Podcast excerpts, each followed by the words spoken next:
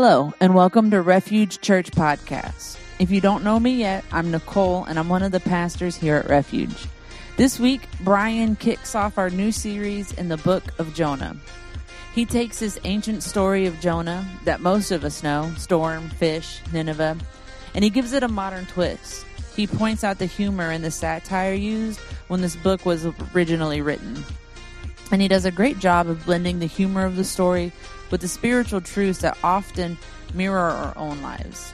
So, whether you're a seasoned believer or you're just curious about your faith, join us as we rediscover the beauty of spirituality one laugh track at a time.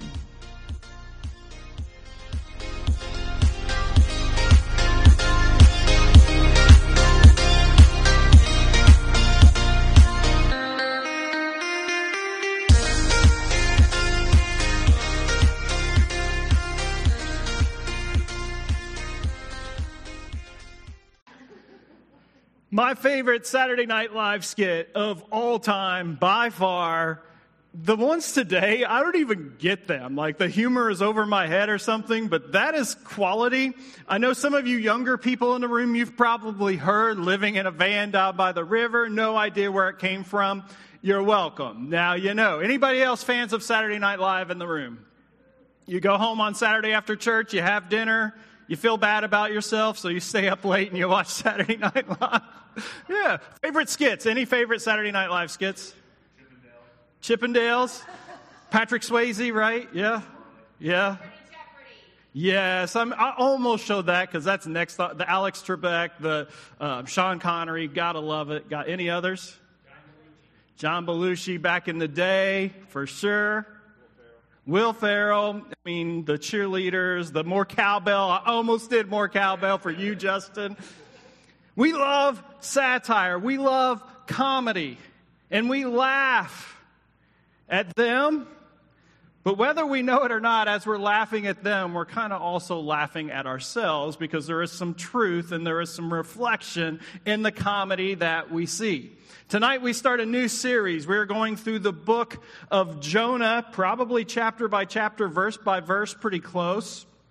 And so let's do a little more audience participation, a little word association. Say the first thing that comes to your mind. When I say Jonah, you say, Throw me, I just heard Becky. Her voice was the loudest. Let's try again, minus Beck, Becky. When I say Jonah, you say, did nobody say fish? Brandy said whale, like she's straight up from where David's from. whale, fish. I say Goliath grouper. Who knows? But it, that's what we think of when we think of this book of Jonah. Where do we usually encounter Jonah for the first time? Children's ministry. Back in the kids' ministry, Sunday school. And we'll hear the lessons, and they're usually designed to impart some sort of wisdom you know, like be kind, be obedient.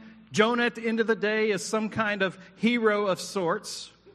And so, before we get into this series, let me set the record straight. First of all, the fish has a cameo role. She's like Christina Applegate in that, just there for a brief moment, or Stan Lee in a Marvel movie. It's just like, just there for a moment. Fish, not very important, gets one verse, okay? Second thing I want to set straight is Jonah is not a hero. As we go through this story, he is deeply flawed, he is stubborn, he is prejudiced, he is consumed by anger, and he is categorically disobedient to God.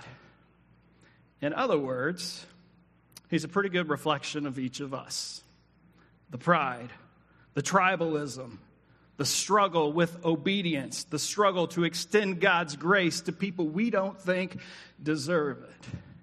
Traditionally, the book of Jonah has been viewed as a historical narrative, meaning these are real people and real events. That's been most of history, but most modern Bible scholars, now that we've learned more about language and how it's written, myself included, I'm not a scholar, but I believe this as well, view this story as a work of fiction.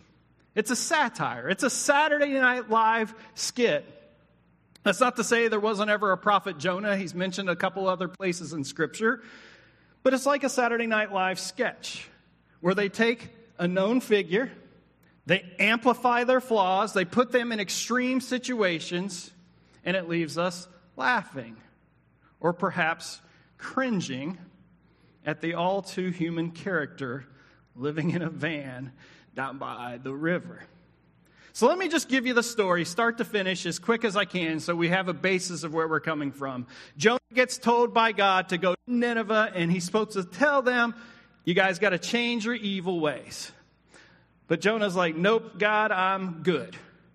Buys a one way ticket on a boat, the opposite direction. And as soon as he does that, what happens in the Bible every time? Cue the massive storm. On the boat, everybody's freaking out. The sailors eventually toss Jonah overboard. That's where the fish comes in. The fish swallows Jonah. He's in the belly of a whale for three days, and he's like, Okay, God, I get it. You were serious. And then he repents, sort of. Three days later, the fish pukes Jonah up onto the beach. He goes to Nineveh. All right, people, God says you got to get your stuff together. And to Jonah's surprise, they actually listen to him. God spares the city, and Jonah is pissed because he wanted that city punished. The end. That's the story. And it's meant to be this sort of absurd fictional story. It's meant to be comical. It's meant to make us laugh.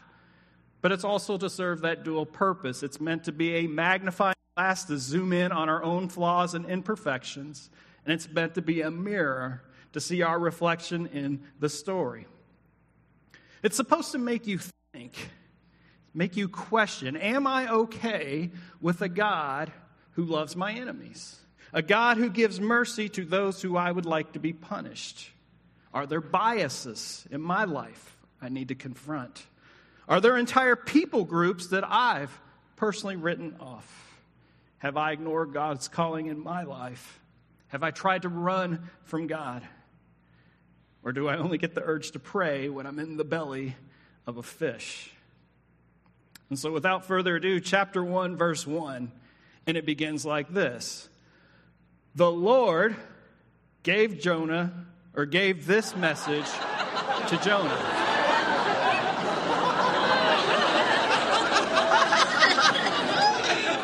Glad you guys find that so funny. Who gave this message? that laugh track was actually supposed to be about three slides later, so I'm kind of laughing now too. Who gave this message to Jonah? Yeah, it's not a trick question. Thank you, Becky. The Lord gave this demand to Jonah. Let's grasp the weight of that statement. This isn't a text message from God or an acquaintance. This is a command from the architect of the universe, the creator of time and space. God has delivered a message, this message, to Jonah. Jonah is a prophet. A prophet is God's voice to the people. Typically, books of the prophets, whether it's Jeremiah or Isaiah or a minor prophet like Malachi, they were collections of God's spoken word through that said prophet. But the book of Jonah flips the script. Instead of a collection of God's decrees, we get a character study, focus less on what God says through Jonah and mostly on the prophet Jonah himself. All right, let's do that one again, Peyton. Click on that slide. The Lord gave this message to Jonah, son of Amittai. There we go. That's the humor. no 8th century Jews in the room, BC, tonight? Okay. That's supposed to be really funny. We should be laughing at that. Jonah's name means dove. A dove is innocent, a dove is pure. Amittai, his father's name, means faithfulness. And so the writer kicks off this sketch with an eye roll. Behold, God's word came to this innocent, faithful dove. Nod, nod, wink, wink. Because the people would know Jonah is no such thing. It'd be like me saying God's word came to the embodiment of humility, Donald J. Trump. Or God's message was delivered to Joe Biden, the epitome of youthful energy. Irony, thick. And so, what's God going to say to this innocent, faithful dove? He says in verse 2 Get up and go to the great city of Nineveh. Announce my judgment against it because I have seen how wicked its people are. Verse 3 But, there should be a laugh track here too, but I didn't add one, but you guys can laugh. But, ha ha ha ha ha. ha! should there ever be a but following a direct command from God? And so here we have our first magnifying mirror moment of our series. God speaks, God commands all of us. He does it through prayer, He does it through the Spirit. Most of all, He does it through His Word. God says, Go. And we say, But, and that's uncomfortable. No thanks. God says, Love your neighbor, but, man, I don't like those people. God proclaims, I'll turn your graves into garden. And we say, but you don't know how deep I'm buried in this sin. God assures us you are saved by grace and grace alone. And we say, but, nah, I really need to earn it, God. Or, but, I'm good, God. I don't need your grace. God promises faith as small as a mustard seed can move a mountain. And we say, but, I'm holding on to my faith by a mere thread right now. Surely I can't make any difference in this world. Romans 8:38 this is God speaking. Nothing can ever separate you from my love, neither death nor life, neither angels nor demons, neither your fears or your worries, not even the powers of hell can separate you from my love. And we say, "But I've been told God doesn't like people like me." But I don't even love myself, so there's no way a God could love me. But the mirror, it says Jonah got up, good start, and then he went in the opposite direction to get away from the Lord. Thank you, Mary. That's funny, right?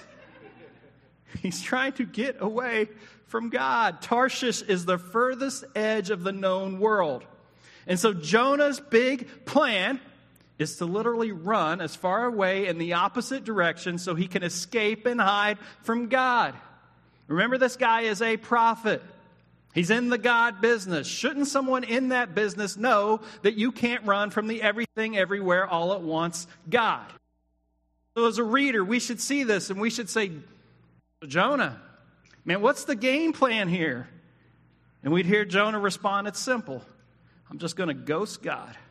I'm going to run away and I'm going to hide from the omnipresent, omni, omniscient, eh, eh, omniscient being.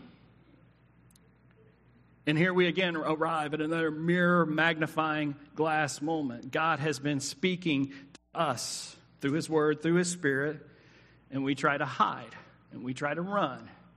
We'll try to hide in distractions. Somebody in the room may have subscribed to Peacock Network and suddenly they're nine seasons into Below Deck, all the while hiding from those quiet moments where God was trying to get us into His Word. Or some of us hide in busyness. We pack our schedules, we double book, we triple commit, we dodge the places where God likes to hang out, like His Word, like in prayer, or even showing up to church on Saturday night. Now, a lot of us run to denial. You know, we get that calling from God, that nudge, that feeling. We should do this thing for God. But then we're in denial. We're like, nah, nah, it couldn't be God speaking. And we just shrug it off in denial.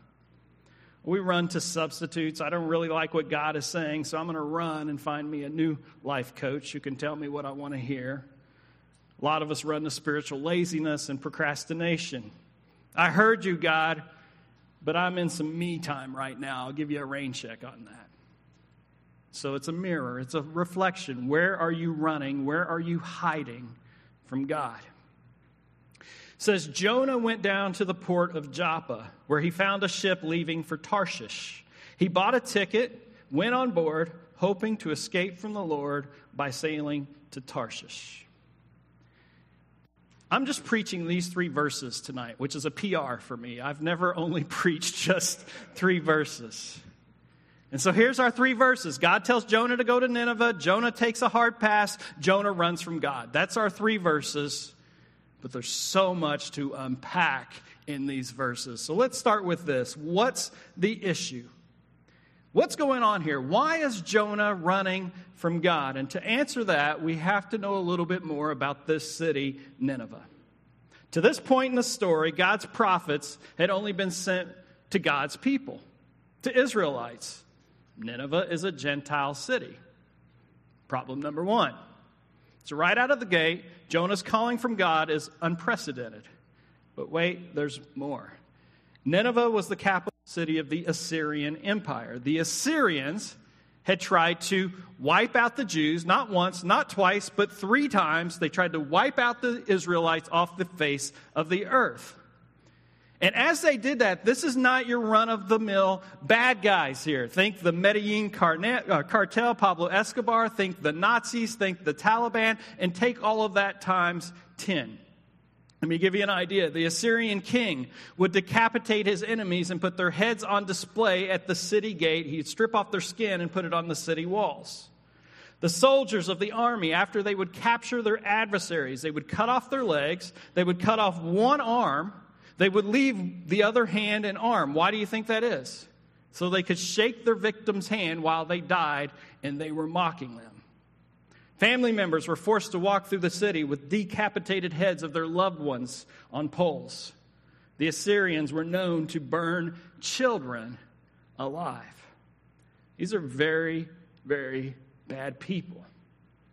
And so, to put a modern twist on this, and what's happening this weekend, Monday is Columbus Day, or as most people know it now, Indigenous Peoples Day. And so imagine asking a Native American in the late 15th century to go warn the European settlers, the same ones who enacted genocide, the same ones who stole their land, the same ones who tried to erase their people and culture. Imagine asking them to go and save their oppressors from God's wrath that they deserved. Would that be a struggle to overcome that deep rooted animosity? To help those who have harmed you and those that you love? To not question why a compassionate and supposed just God would even ask you to do such a thing? Let me go back and repeat verse 2, God's command to Jonah. God said, Get up, go to the great city of Nineveh, announce my judgment against it because I have seen how wicked its people are. And so, at a first glance of this, we might be thinking, well, isn't that exactly what Jonah would want to do? To go and tell these people about God's judgment against their wickedness. But here's the thing in the Bible there's no reason to send a warning of God's judgment unless there's a chance that judgment could be prevented. Jonah knew this. He knows that if he announces God's judgment, it will give the people an opportunity to repent, and God has a history of being merciful when people repent. And so this isn't Jonah going to Nineveh laughing and gloating, you horrible, awful people, now experience the wrath of my God. This is God's attempt to rescue those horrible, awful people. And Jonah thinks, well, that's just dumb. I'm going the opposite direction. And so, called to go east, Jonah heads west. Called to travel overland, what's he do? He goes by sea. Sent to a city, he buys a one way ticket to the end of the world. A lot of reasons why. Nineveh is a military and cultural powerhouse. And so Jonah might be thinking, why would they listen to someone like me? Or maybe they'll kill me if I show up there. I mean, think about this. How long, for example, would a Jewish rabbi have lasted in 1994, 1941, if he stood on the streets of Berlin and called for Nazi Germany to repent? It's essentially what Jonah is being asked to do. But there's some theological problems in this for Jonah as well. Jonah wouldn't have been able to see any theological justification for this mission. An earlier prophet, Nahum, had already prophesied that God would destroy the city of Nineveh. If Nineveh repented, wouldn't that overturn God's prior promise to Israel and make Nahum a false prophet. Do you see the problems and the double talk? Jonah had a problem with the job that he was given.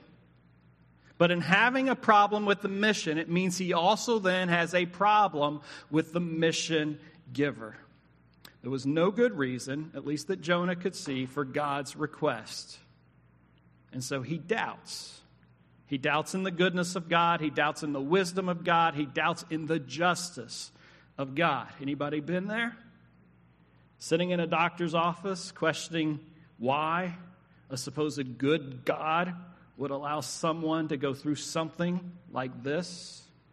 Or maybe the sudden loss of a loved one that throws you into that spiritual crisis, questioning even God's existence. Or maybe it's the breakdown of a relationship, a marriage, or a friendship, and you're wondering why, again, a supposed loving God would even create a world with such heartache and turmoil. Or maybe it's your mental health struggles. You're living with anxiety and depression could sure make it hard to trust in the wisdom of a God who is supposed to bring about peace and comfort. And we don't even have to get started on the global suffering, the wars and the pandemics and the natural disasters, all the stuff we see on the news. And so, the big question maybe it's the big question in life for Jonah, for us, and it's this Does God know best? Or do I? And the default mode of the human heart is I do. I do not trust God's goodness. I do not trust God's wisdom. I do not trust God's judgment. And so we run. Let me illustrate this in Luke chapter 15. It's in the New Testament. We know of it as the parable of the prodigal son. And it's a bad title because it's actually a parable about two sons who, in two different ways, run from their father. The younger brother is the one we know of, the prodigal son. He tries to escape his father's control, so he grabs his inheritance and he does like Jonah. He runs away as fast as possible. He rejects his father's value and everything his father holds dear because he says, I know better.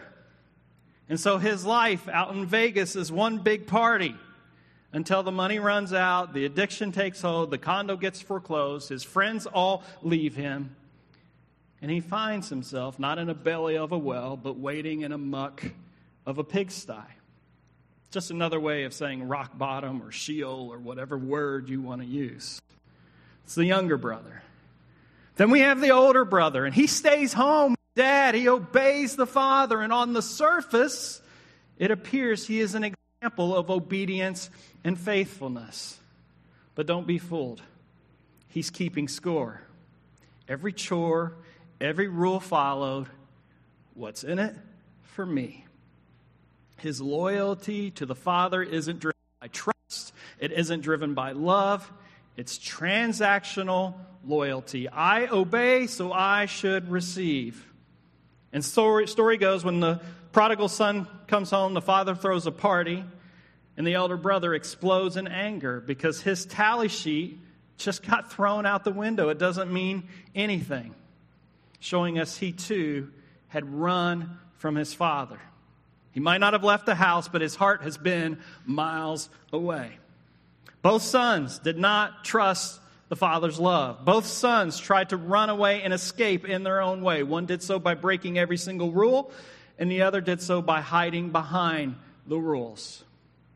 So let me take this a step further. Paul talks of this struggle of the human heart in Romans chapter 1 through 3, which is this beautiful rhetorical argument that Paul is building throughout the beginning of the book of Romans.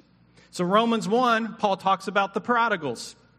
He says, Since they thought it was foolish to acknowledge their God, their lives became full of every kind of wickedness, sin, greed, hate, envy, murder, quarreling, deception, malicious behavior, and gossip. They are backstabbers, haters of God, insolent, proud, and boastful. They invent new ways of sinning.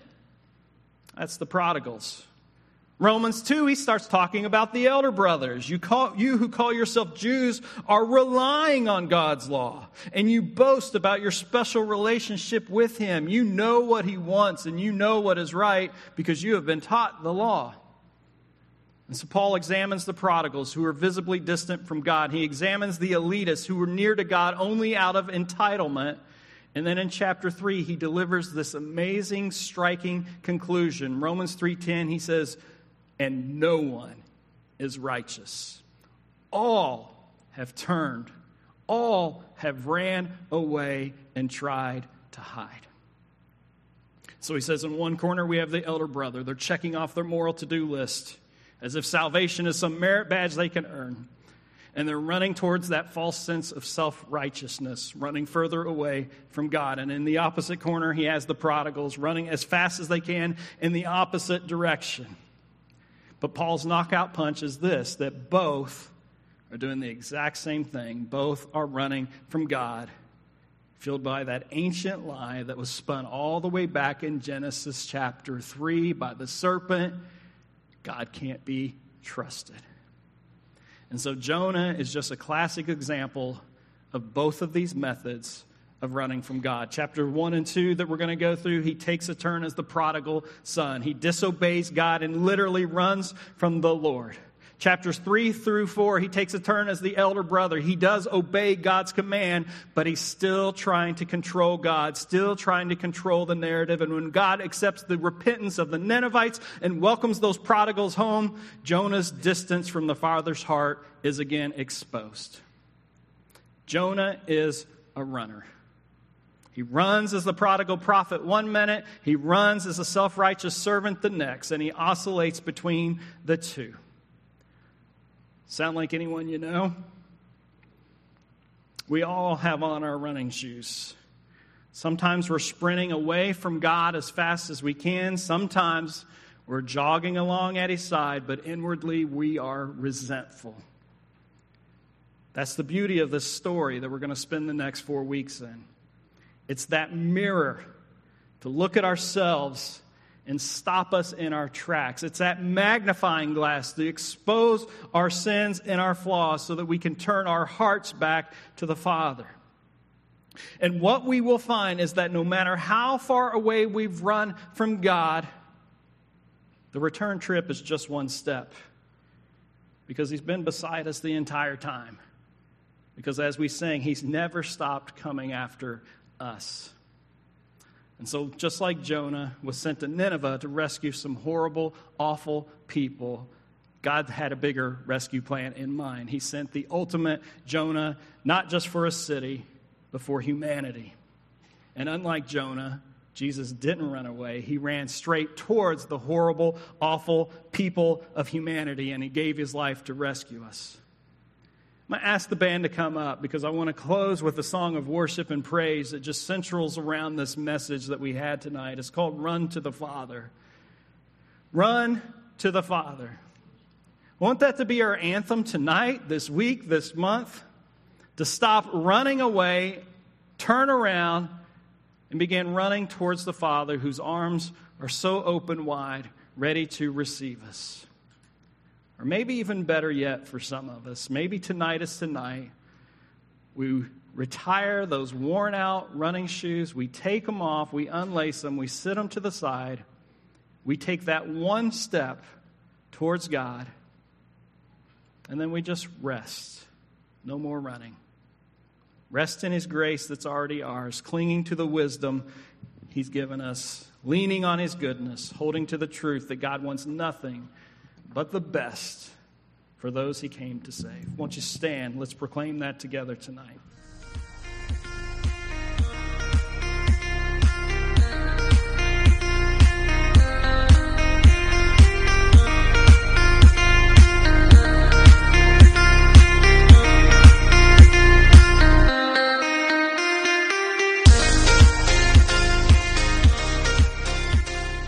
So much for listening. If you'd like to join us in person, we meet every Saturday night at 5:30 at 1901 Brantley Road, Fort Myers.